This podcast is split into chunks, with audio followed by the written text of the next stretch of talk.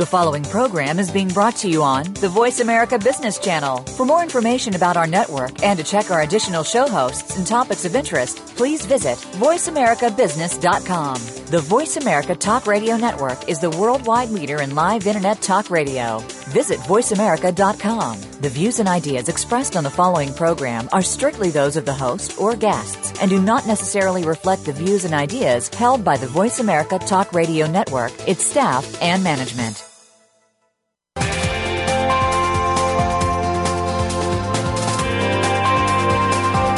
Welcome to a very refreshing hour of business talk. This is Digital World with Game Changers, presented by SAP. The best run businesses run SAP. You'll hear from the innovators who know how to use game changing technologies and business strategies to transform industries. Importantly, they will discuss how these technologies and strategies can shake up the status quo and help your organization move forward in exciting new directions. Now, here's your host and moderator, Bonnie D. Graham. Welcome, welcome, welcome. And if you want to run with the game changers, oh, I can promise you you're in exactly the right place. This is Digital World with Game Changers. If you're keeping track, this is episode number nine in one of our newest mini series.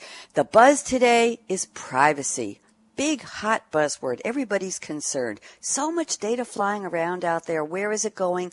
Who sees it? And most of all, what are they going to do with it? So let's get started in a business context. All right. The long fabled 360 degree customer insight paradigm is within reach at last. Marketing, you know out there if you're in marketing, any company anywhere in the world, you've been waiting for this. Everybody tells you you need it.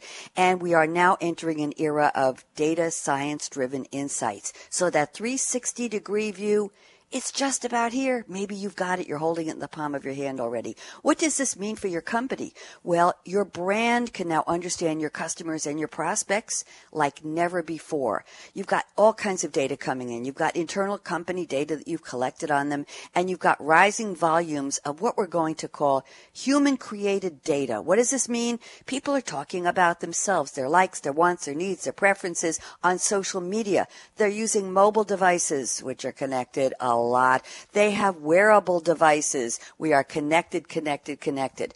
But let's look at this. We still have issues because people want their privacy. There's our buzzword again. Can your company build these valuable and I might say invaluable insights while simultaneously protecting consumers' privacy and thereby gaining their trust? If they think you're doing something bad or sinister or selling their information, they won't trust you and they're not going to do business with you. What else should you do before rushing to the, we'll call it the art of the possible. And internet of things that's really what a lot of what we're talking about sensors connectivity. Can the internet of things and privacy coexist? A lot of questions on the table. I've got a panel of three experts who are going to help us figure this out. First up on the panel, I'm delighted to welcome Eleanor Trahan Jones, Director, EMEA and Global Communications at TrustE. I'm going to spell that. Take the word trust all in caps, T-R-U-S-T, and add a little E. And Eleanor has sent me a wonderful quote from Gary Kovacs. Here's the quote. Privacy shouldn't be the price we accept for just getting on the internet. Eleanor. Welcome to Digital World with Game Changers. How are you today? I'm good. Morning, Bonnie, and thank you for inviting me to join you on the show. We're delighted to have you. Brad, I'm going to ask you to raise Eleanor's level just to drop for me so I can hear her a little better.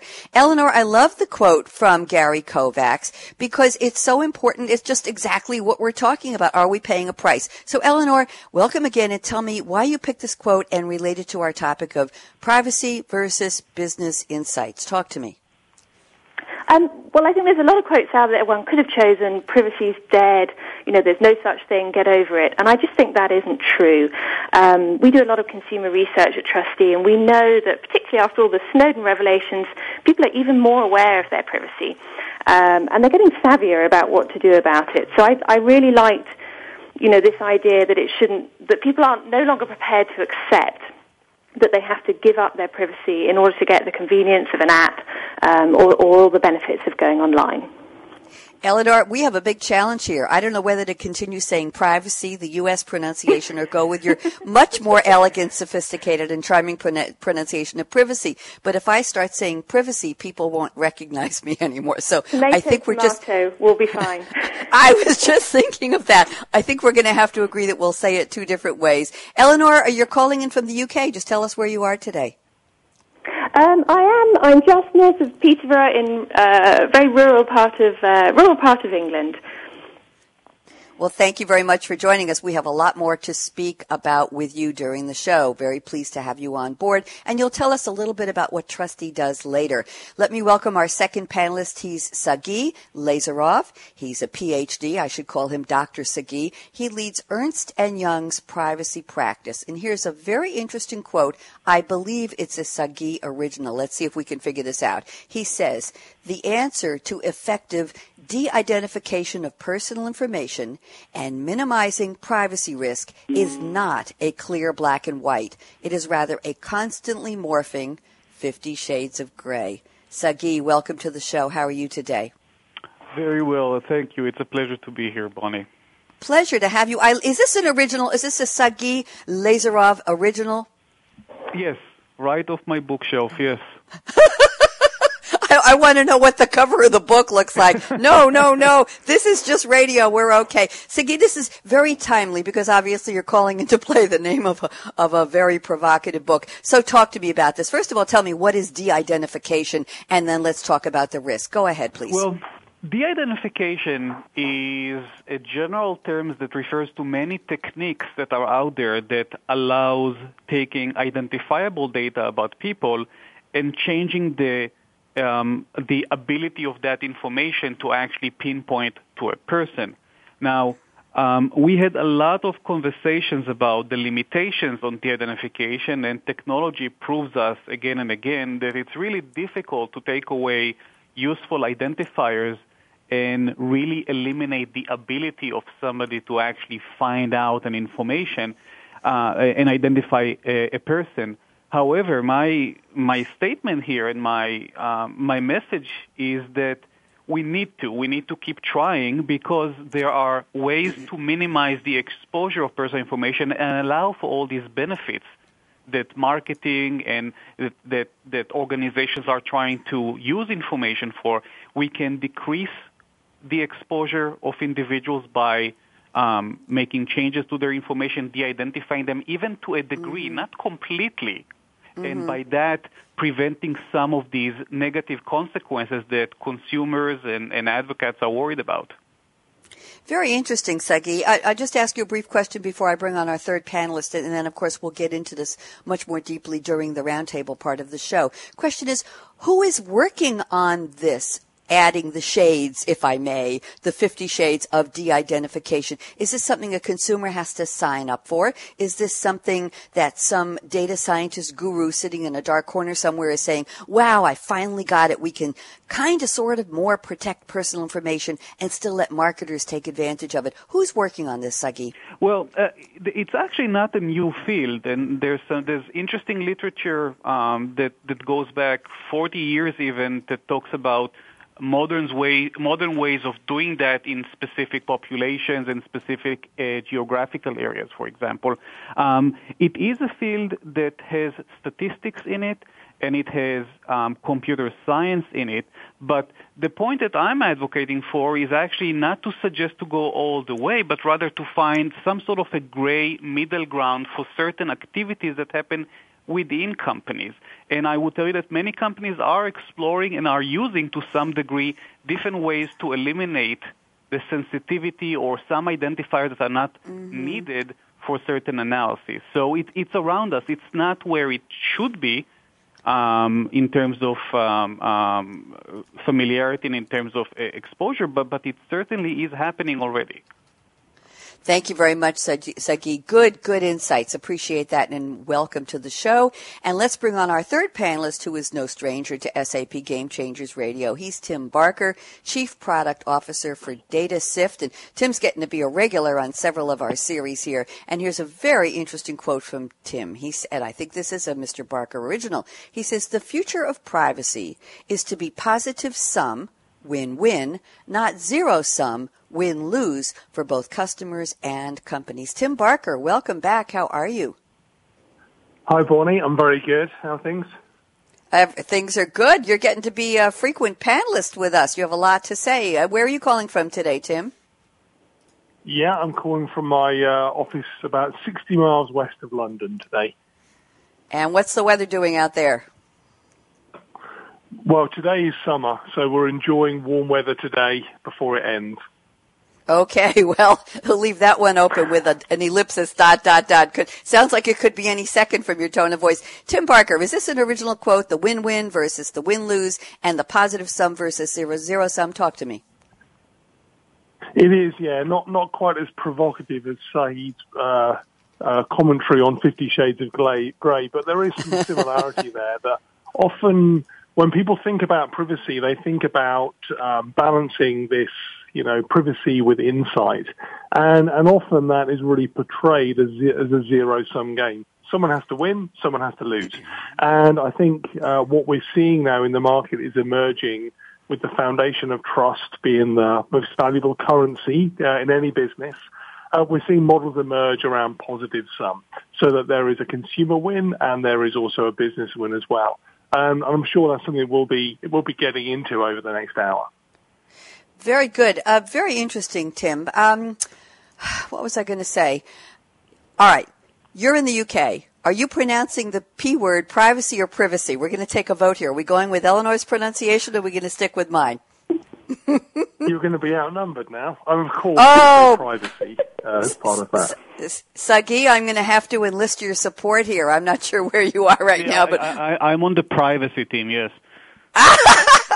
okay, we've never taken sides and had teams on SAP Radio. Thank you all. Really good introductions. I love the quotes. I'm going to circle back to Eleanor. Eleanor, please pronounce your last name for me. I want to make sure I get it absolutely right since you're not happy. You're probably disagreeing with me on the privacy privacy. Is it Traharney Jones? No, it's Trahan Jones. Trahan Jones. I Unlike have it. I'll trustee, be. You don't pronounce the E. Trahan Jones, thank you very much. Eleanor, I have a very important question for you. What are you drinking right now? What's in your cup today, or what do you plan to drink after the show? Or what's a good something you've drunk, drank, drinked in the recent past that is a good memory? Share some, a little bit of, a tidbit of information about Eleanor with us, please. Well, I think as we've already established, I'm clearly British, and so there can only really be one thing that I'm drinking, which is our national drink, which is tea. Um, so in fact, my favourite is a kind of Twinings Lady Grey tea. I couldn't be more stereotypical if I tried. And it's just gone quarter past three here in England, and so I'm already on about my fourth or fifth cup of tea of the day. Uh, Thank you very, very much. Essential. And Eleanor, do you put anything in the tea? Do you do you add milk or cream or sh- God forbid sugar? I know that's a no-no today, oh, but no, do you, do no, you doctor no, it up? just just just milk, um, and I put it in afterwards. There are you know debates to be had about that, just as the intense as the privacy privacy one. Well, Eleanor, we've had uh, British guests on before who have given me a lecture on the fact that Americans use tea bags, which they call dusty tea. They look down very seriously and very deprecatingly at our use of dusty tea. I've been lectured on the thickness of the china, the proper china for a proper cup of tea, and we've been lectured on the temperature of the water. Do you have anything to say on any of those briefly? we should lecture less and be a little more welcoming uh, if we're going to broaden the appeal of this of, of, a great of a great drink. Uh, I think, however you do it. Although I think the key thing about tea is it always tastes best at home. A great, you can get a great cup of coffee out in a store, often better. But tea, there's something about the water, the milk, everything that it, it really does take, taste best the way you make it at home. I think I will agree with that. Thank you, Eleanor. Sagi Leizerov, what are you drinking today, or tell me a story?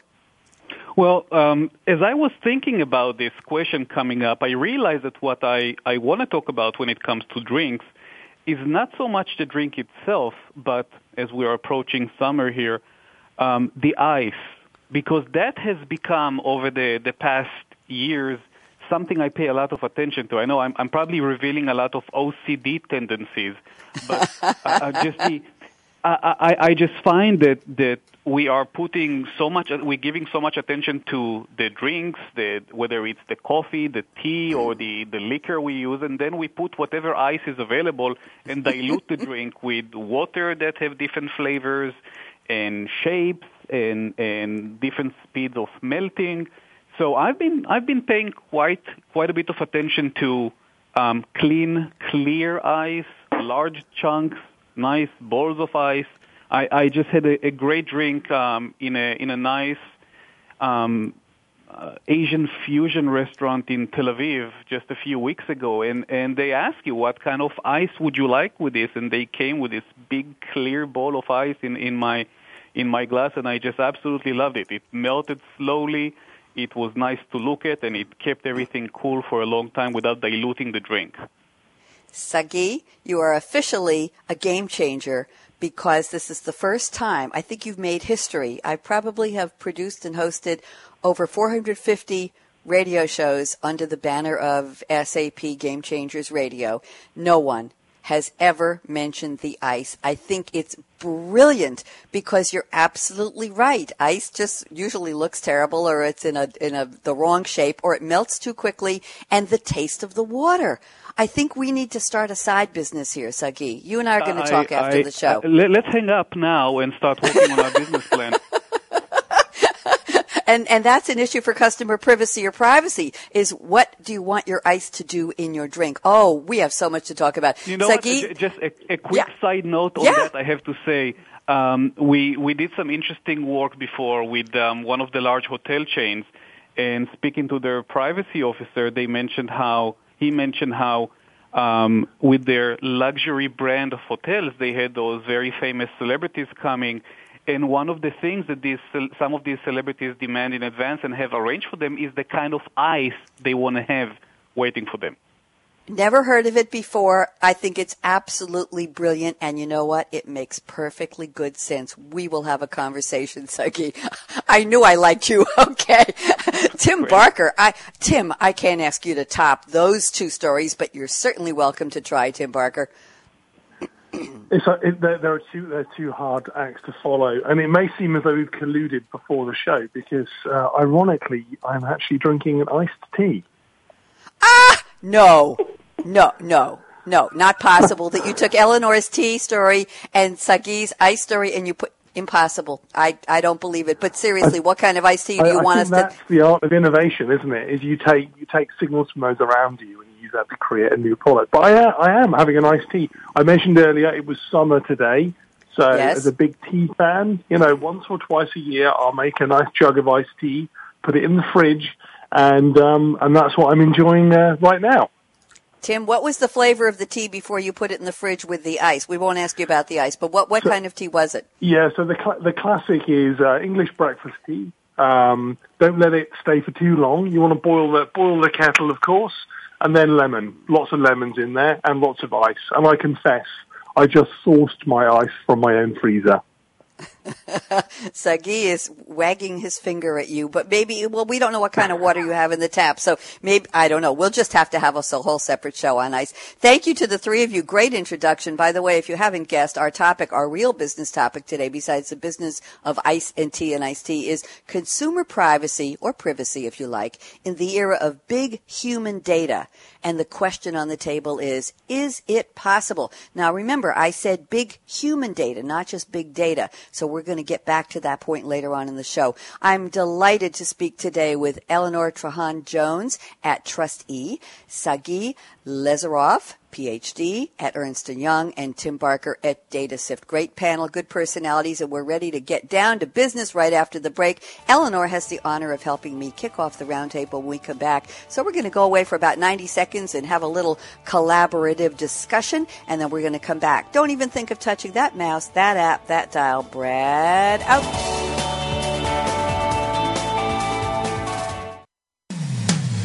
When it comes to business, you'll find the experts here. Voice America Business Network. The digital world is moving faster than ever, and the future will be defined by how quickly business leaders adapt to accelerated ongoing change. The definition of future success is being shaped by many factors, such as more digitally demanding employees, customers, and partners, an increasing variety of digital devices, resource scarcity coupled with data abundance, and extensive business networks and complex supply chains. Join our experts as they analyze and discuss how the digital world can lead to a better future for everyone. Digital World with Game Changers is presented by SAP. Visit www.sap.com.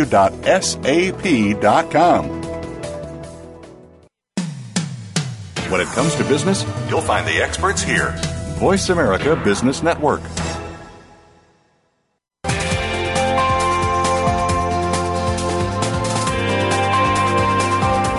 Listening to Digital World with Game Changers, presented by SAP.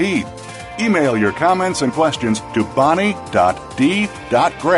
at sap.com.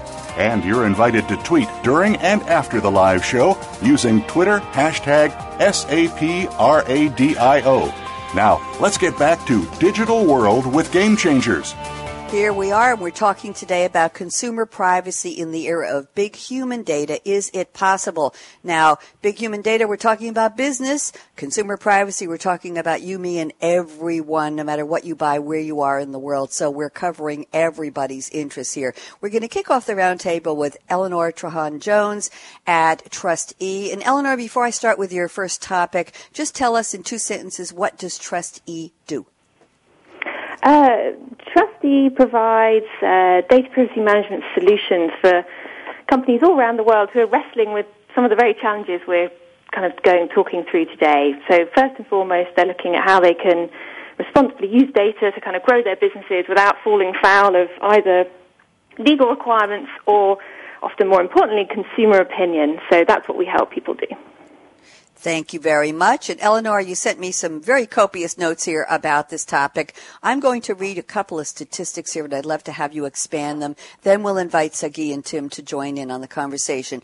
Uh, you say online privacy, well, Eleanor says online privacy remains a significant concern for consumers with research, recent research from Ipsos Mori showing that 92% of Americans concerned about their privacy when using the internet and 42% are more concerned than they were a year ago. That's a huge rising statistic. Uh, one more thing you add.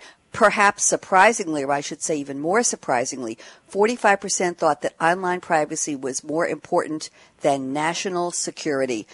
Blow it out of the water. Wow. Eleanor, talk to me. Interesting statistics. Uh, what do you think? Yeah, and I think the the kind of initial headline figure that people are concerned about their privacy is probably no great surprise. If you ask somebody that question, it's a kind of default answer. I think what gets really interesting is how it's growing. So the 42% more concerned than last year shows how important this topic is for businesses to get right. Um, it's no longer something you can ignore. Last year saw the kind of highest number of data breaches uh, recorded in the US. This is something the year before saw all the Snowden revelations. It's something very top of mind uh, for consumers when they're interacting with your with your business online. And so the fact that they prioritize this higher, uh, you know, a large number prioritize this higher than national security. The other thing that I don't know if you're going to come on to this is that often people say, oh, they say they're worried, but they don't actually, they do the opposite. Well, what we're starting to kind of try and dig into is what do they do about it once they're concerned? Um, so we also found another stat was that um, 77%, so three out of four people, moderate their online behaviour because of their privacy concerns. So that's that's the bit where it starts to kind of bite for businesses. That means they're either not clicking on ads or they're you know, not providing information. They're kind of withholding certain details because they don't trust the company necessarily with that information. So those are the things that I think really are interesting about this as opposed to the kind of overall, yes, we're worried. Wow. Sagi Leizerov, join us. What do you think? Agree with the statistics? Any comments on what Eleanor shared? Uh, the, stati- the, statistics make um, a lot of sense. Uh, I, I, am I, I, am curious about defining the problem because online now means so many things. Um, mm-hmm. Online used to be us sitting in front of a computer, but right now online is all around us. Um, our cars talk, and our um, our phones are are uh, the device we spend a lot of time with. Now we have watches that that do certain things. Um, I, I think we are. I think that we are truly missing a good a good set of vocabulary to discuss these things. We we have all of these developments that come so quickly at us, and the solutions are not coming from us at that same speed.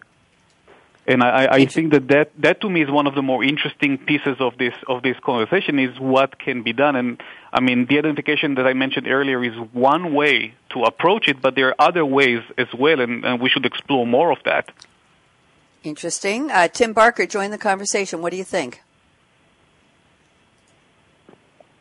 Yeah, I think certainly we're uh, we're in this era of ubiquitous data. Um, as uh, Sagi mentioned, we're not really uh, there's data that's visible to us every post that we that we make on social network, every time we click. Um, but then there, there's a there's a set of perhaps more invisible, more secondary data, data that is generated from the devices we use or you know my mobile traffic.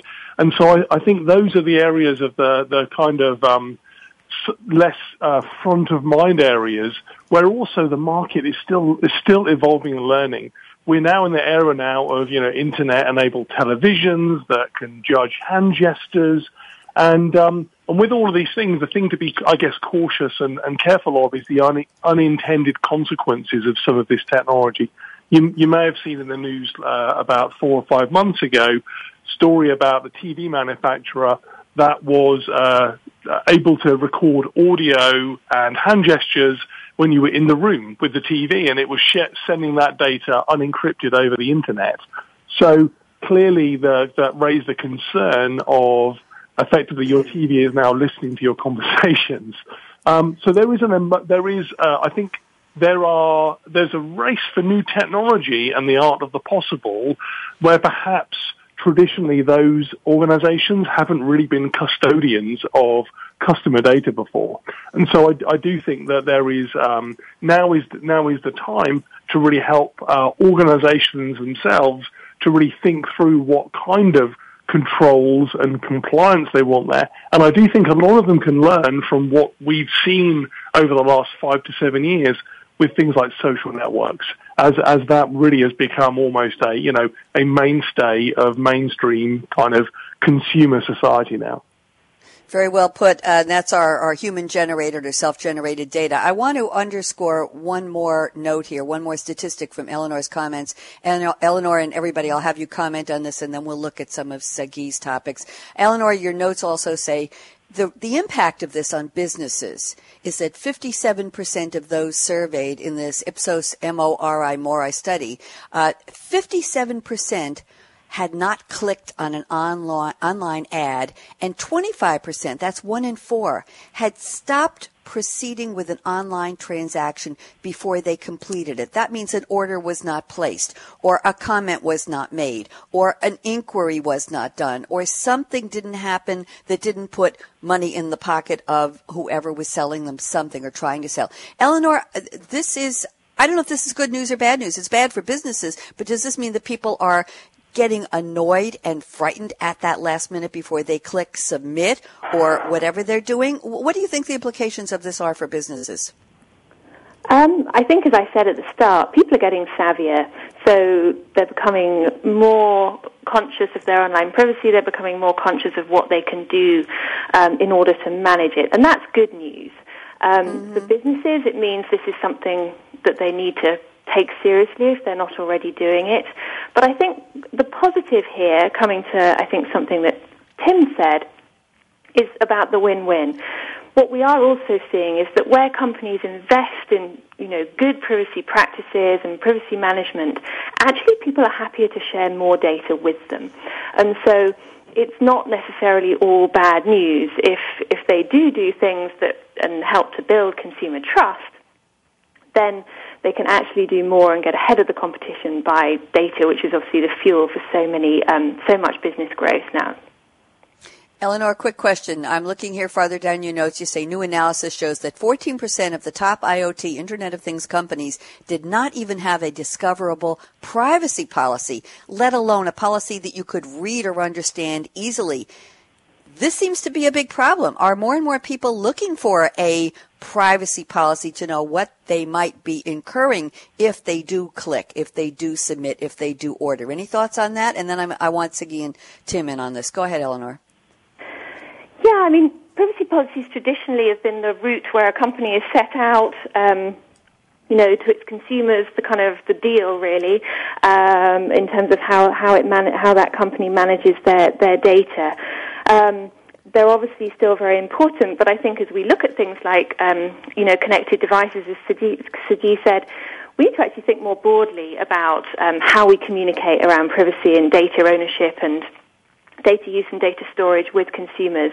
Um, there's introduction of things like short layer notices, um, just in time. You know, at the point that you're about, the data's about to be used, you're, you want to use Google Maps, then someone says, we need to know your location to do it. So that kind of notice um, is increasingly becoming best practice, and I think things like the Internet of Things and its kind of fast arrival will increase pressure to move down some of those routes um, in addition to the kind of basic privacy policy that a company may have on their website. Thank you. Dr. Leizerov, Sagi, talk yes. to us. What do you think about policies? So uh, before I get to the policies, I'd like to make a comment about um, um, Eleanor's um, observation about the statistics. Uh, and Eleanor was mentioning that consumer becomes savvier. I, I, would use a different word. I would say that they are aware um, mm-hmm. but I, I, a lot more aware. But I think that we have an issue of confusion. I think that consumers, uh, part of the reason they might be apprehensive is not because they truly understand what will happen with their information, but actually exactly the opposite. They understand that there is the potential that things will be done with the information.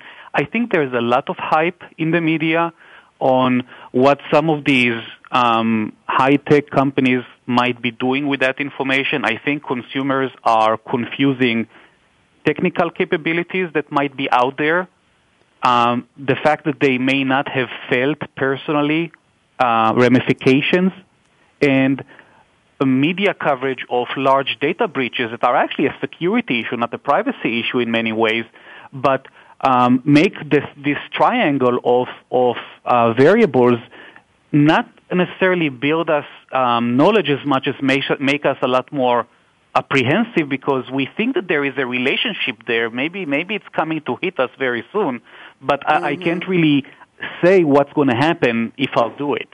So I think we have a, a, big issue of education and a big issue of understanding what what the variables are and what the implications are. I think um, I, I agree with with Eleanor completely about the fact that notices are important and need to be shorter. I think that unfortunately thus far they have failed us.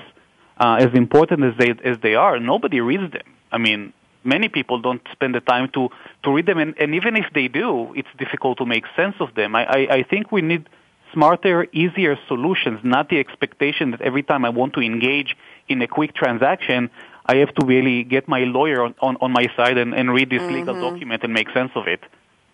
Interesting comments. Tim Barker, can't wait to hear what you have to add. Go ahead.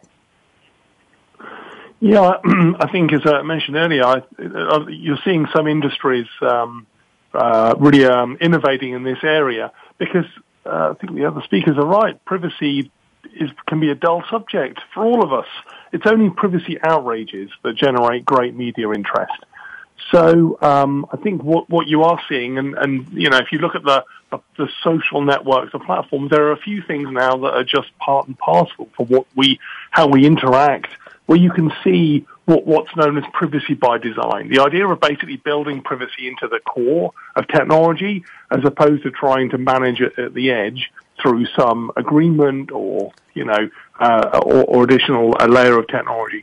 So, for example, something that we do probably all day is every time we, um, if you ever use uh, an application on Facebook uh, or log in with Facebook, and something like 52% of, of us use services like login with Facebook to, to gain access to an app.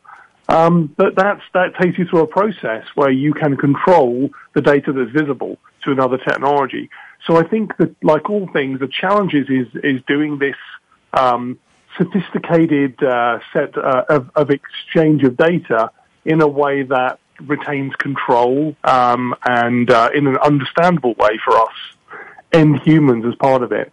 Um, and I, I, do think if you look at spectrum of technologies, you've got this entire new emerging area of Internet of Things and wearables, and it feels like the Wild West a little bit, the drone helicopters and Elon Musk.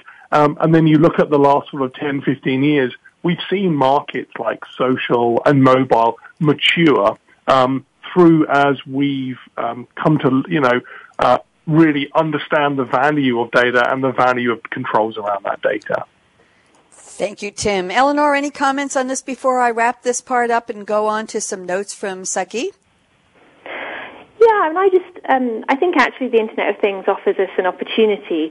Um, it's it's arrived at a time when I think privacy is much more in the consciousness of corporations higher up the risk register than it perhaps was before. Um, we're bringing together next week 200 privacy and IoT professionals into the same place to actually discuss, um, you know, some of these issues. And it's one of the first, I think, opportunities to actually get privacy by design into these products. And um, already we're seeing industries like the automotive sector, uh, which developed and launched principles uh, privacy principles um, in November last year, where sectors and industries are taking a lead um, and kind of setting privacy and baking it in from the start. Can, can I very, can I add yeah. another another aspect here? Sure. Um, I, I think that there's some interesting lessons to be learned, and I think the automotive industry is a, is a, is an interesting one um, in how they're advancing the what they call the connected car, and the, mm-hmm. the challenge of the fact that the car will have so much information about us and about our behavior and where we are, and and that can talk to insurance, that can talk to marketers, and, and, and all of that. You can look also at a very interesting case study for radio frequency identifiers. These are the little chips that ex- will exist soon enough instead of the barcodes on products. Um, they, they would be, and, and those radio frequency identifiers were a big, um, there was a big um, um, uh, controversy around them about 10 years ago. So when when Walmart and Procter and Gamble start uh, Walmart demanding it for Procter and Gamble and other large companies start putting it in some of their products because that's really where the future is. And consumer were concerned that now that we walk around with those different tags of radio frequency identifiers, we we can be identified remotely by um, aiming a, a reader at our clothes, our shoes, our watches, and, and know who we are. Uh, and the industry actually did very took some very smart steps toward talking to regulators, talking to consumers, explaining, and, and you don't hear any more concerns about RFID.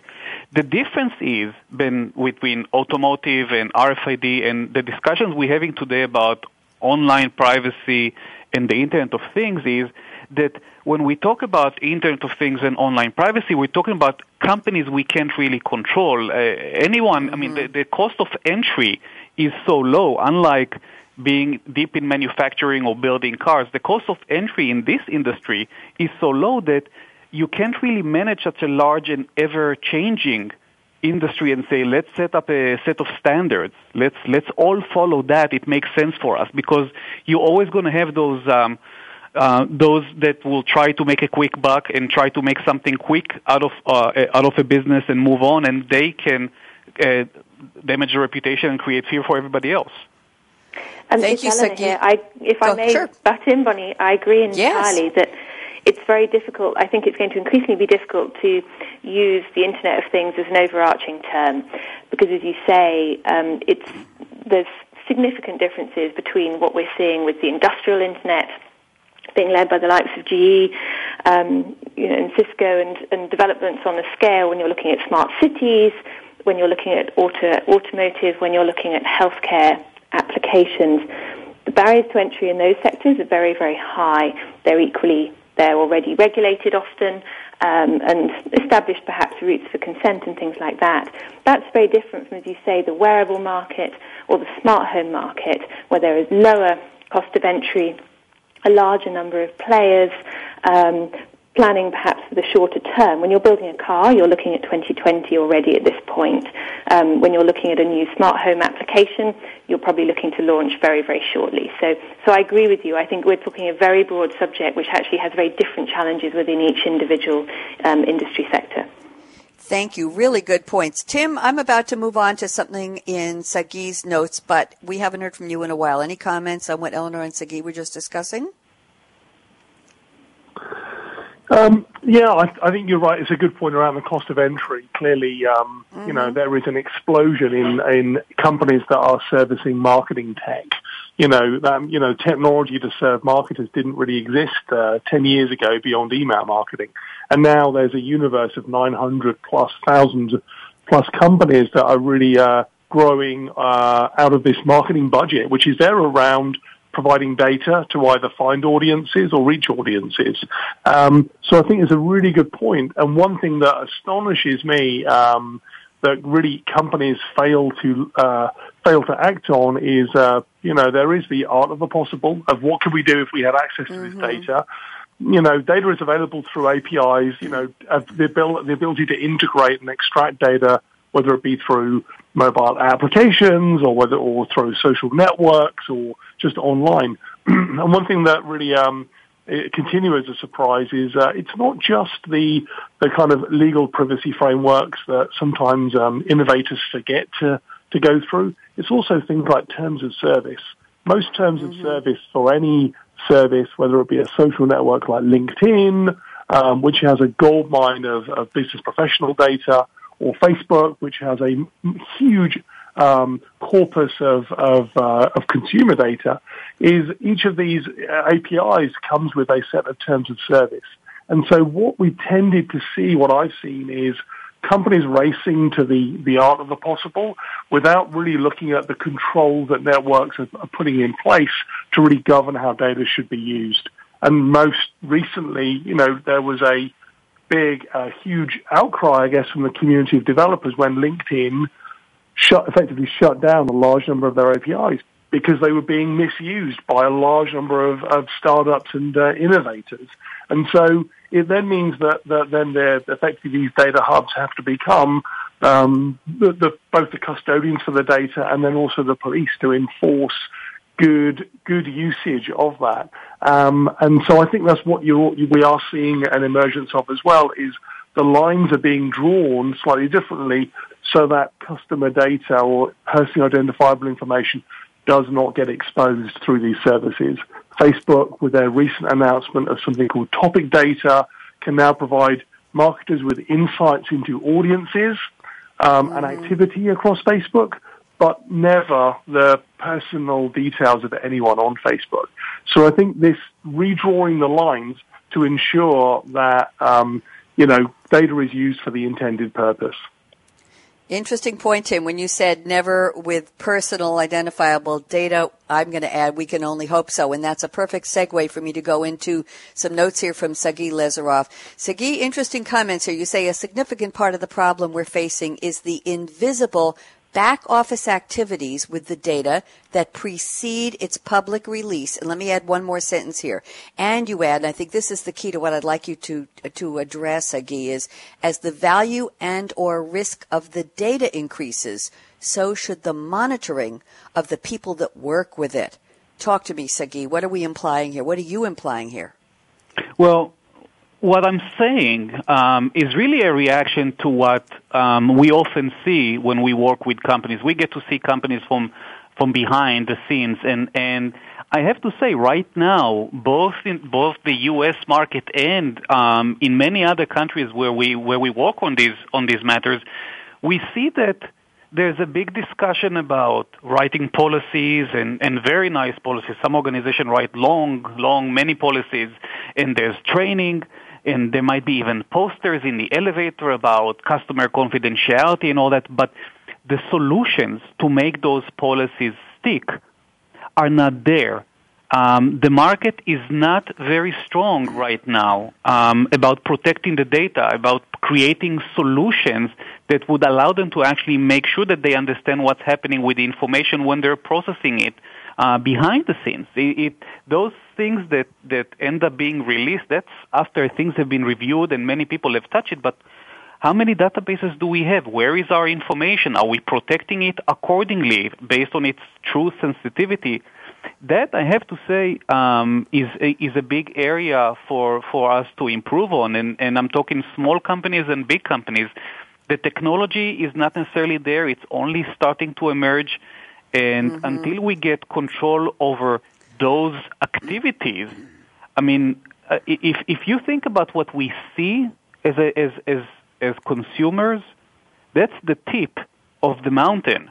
And there's so much that we don't even see that has to do with all these databases that are being created and, and worked on and, and aggregated and shared that is completely invisible. Every once in a while we hear about a breach, we hear about some incident because there's a regulation that requires that kind of disclosure.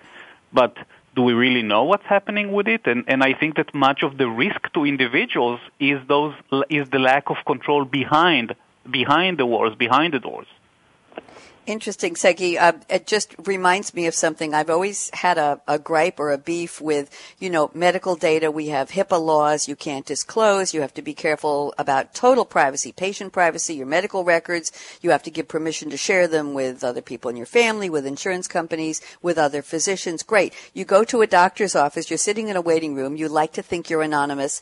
There are people, you may not want people to know that you're there. You wear dark glasses. And then the nurse comes out and says, Dr. Sagi Leizerov, Dr. Schwartz will see you next. And all of a sudden everybody in the waiting room knows why you're there. They know that you're there. I've always had a beef with name name calling out in a doctor's office, which to me completely violates the whole purpose of privacy. And I've been in hospitals where patients are identified on a board in terms of going in and out of the operating room by a number that is given to the relatives so that it's all digital. Any quick comment on that, Sagi? Yeah, let me. I, I, I like the example you brought, um, uh, and and and I, I I I have yet to see people wait with sunglasses in the waiting room, but I can see that. but it brings it, it brings the context. It brings the topic of context. Privacy is all about context. Yes. One thing that is sensitive in one setting is completely public and and, and an issue in another. Um, we ha- we see we've seen an uh, an increase in um, theft of medical information for the purpose of insurance fraud. And what those people do, those criminals do, is they go to the receptionist um, in a in a in a location in a medical facility that of people with chronic diseases. Mm-hmm. Let's say it, it's for cancer, it's for uh, maybe it's a dialysis center, and they buy names of people's and they basically hit. I mean, you think a name a name would not be something sensitive, but in the context of I'm getting treated here, that says a lot about you. You bet and it does. Mm-hmm. That name alone allows them to start hitting insurance companies with claims, knowing that people with chronic diseases have a lot of claims against their name, so it's not likely that the insurance company would pick up on fraud very quickly with all the the other legitimate claims that these people have against them, and they basically have fake claims for medical services were never rendered, sent under these people's names and collect the money. And that is a name in context, only the name. Interesting. And there's, yes, good, good point. Thank you. Eleanor, Tim, anybody want to chime in on what we've been discussing with Sagi? Eleanor? Um, no, I, I think you've just hit the nail on the head in terms of it all being about context. I mean, had they called out your name in a in a restaurant or uh, a completely different setting, one wouldn't mind at all. So I think it's a it's a great way of bringing home uh, the as I say the contextual element to privacy. So. Thank you, Tim Barker. Any comments on this before we move on? Uh, I guess it, it, that's a really, really good example of why this is Fifty Shades of Grey as opposed to black and white. Good point. I love it when we tie back to the tie back to the quotes. By the way, Sagi, I always wear dark glasses in a, in a doctor's waiting room just because I am a known personality here. I have several TV shows I produce and host on Long Island, and sometimes I don't want people to know that I'm somewhere where I just want to be anonymous. So there, Sagi. Uh, Tim Barker, I want to pick up on one more comment here about why consumers want their information used because we're just seven minutes away from the end of the show. And as Tim knows, knows we need to save save a couple of minutes for predictions with all three of you. So, Tim, just one comment here. You say 73% of consumers prefer to do business with brands that will use their personal information to make their shopping experiences more relevant. And this comes from Digital Trends. Quick comment on that, Tim. So people want their information used. They want to walk in the store and get the right coupons, right? They want to be greeted by name. They don't want to have to struggle with what should I buy my husband or wife on Valentine's Day. Oh, you remember what I bought the last three February 14th. So how do, how do people expect to balance privacy with please use my information and give me a delightful experience, Tim? Well, that that I guess you know you've summed it up. You know, mar- the art of hmm. marketing is the right message to the right audience at the right moment. We all have this. We've all had those serendipitous moments where we've gone onto Amazon and didn't even think we wanted that product that it then presents to us. Um, so that the art of serendipity, the, the ability to predict or preempt what might be of interest to you, is a key part of what we want or expect from great companies. And so the challenge is, is the companies that could harness all this data, you know, as Amazon has, has, done as a great example, to create better experiences, is one of those areas where there is a, a positive sum. There is a win-win as part of that. And I think it, it's just about making sure that um, uh, that c- consumers get a benefit from how this data is processed or how this data is turned into insight, because that way it feels like a fair value exchange there. Um, you know, thing, recommendation, personalization, predictive technologies.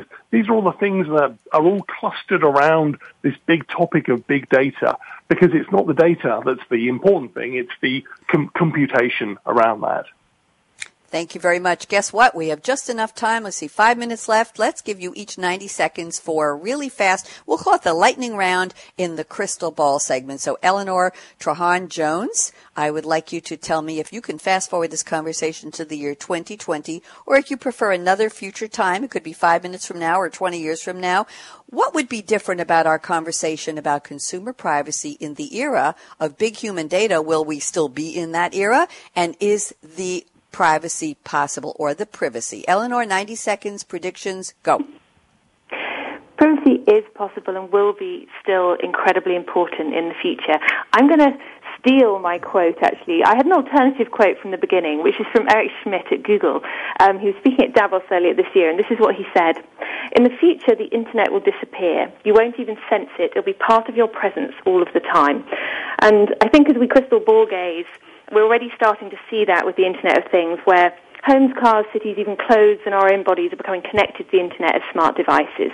So it will no longer be a separate thing, but the kind of prism through which we view and control everything, and that includes our own privacy. Thank you very much. Brief and to the point. Great comments, and thanks for the extra quote, Dr. Sagi Leizerov. Predictions, 90 seconds, go.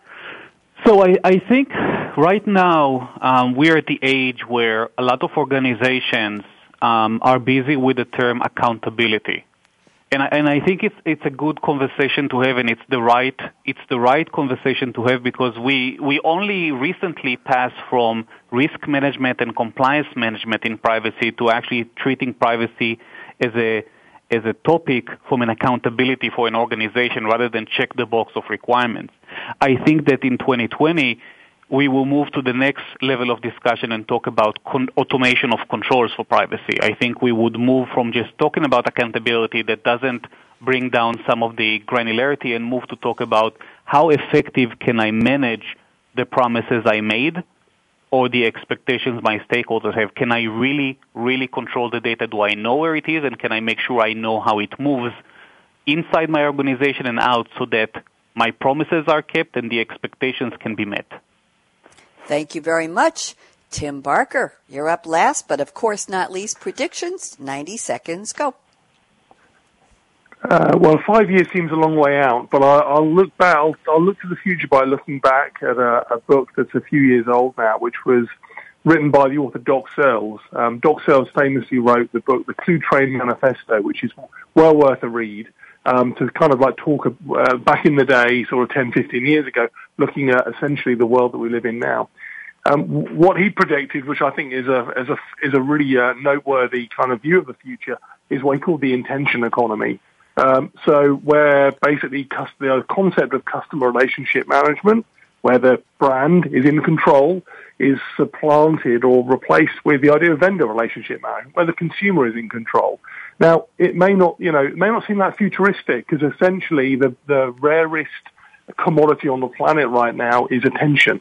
So companies that can really um, create products which really capture consumer attention and bring relevant products and services to them are going to be in a much stronger position. So I, would like to think of a future where com- consumers are in control of their data and they can grant access to vendors that they want to engage with depending on where they are in the purchase or trust lifecycle.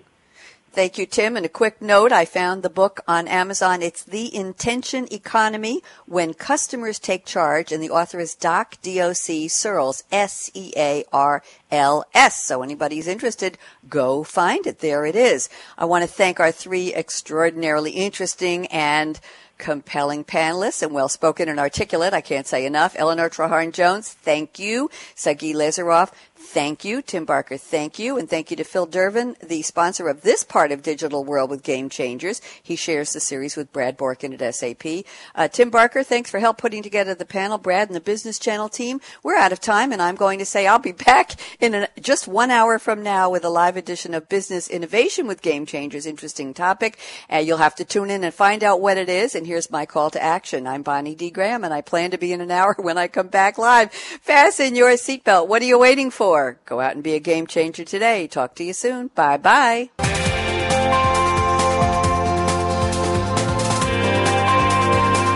Thanks again for tuning in to Digital World with Game Changers, presented by SAP. The best run businesses run SAP. To keep the conversation going, tweet your questions and comments to Twitter, hashtag SAPRADIO.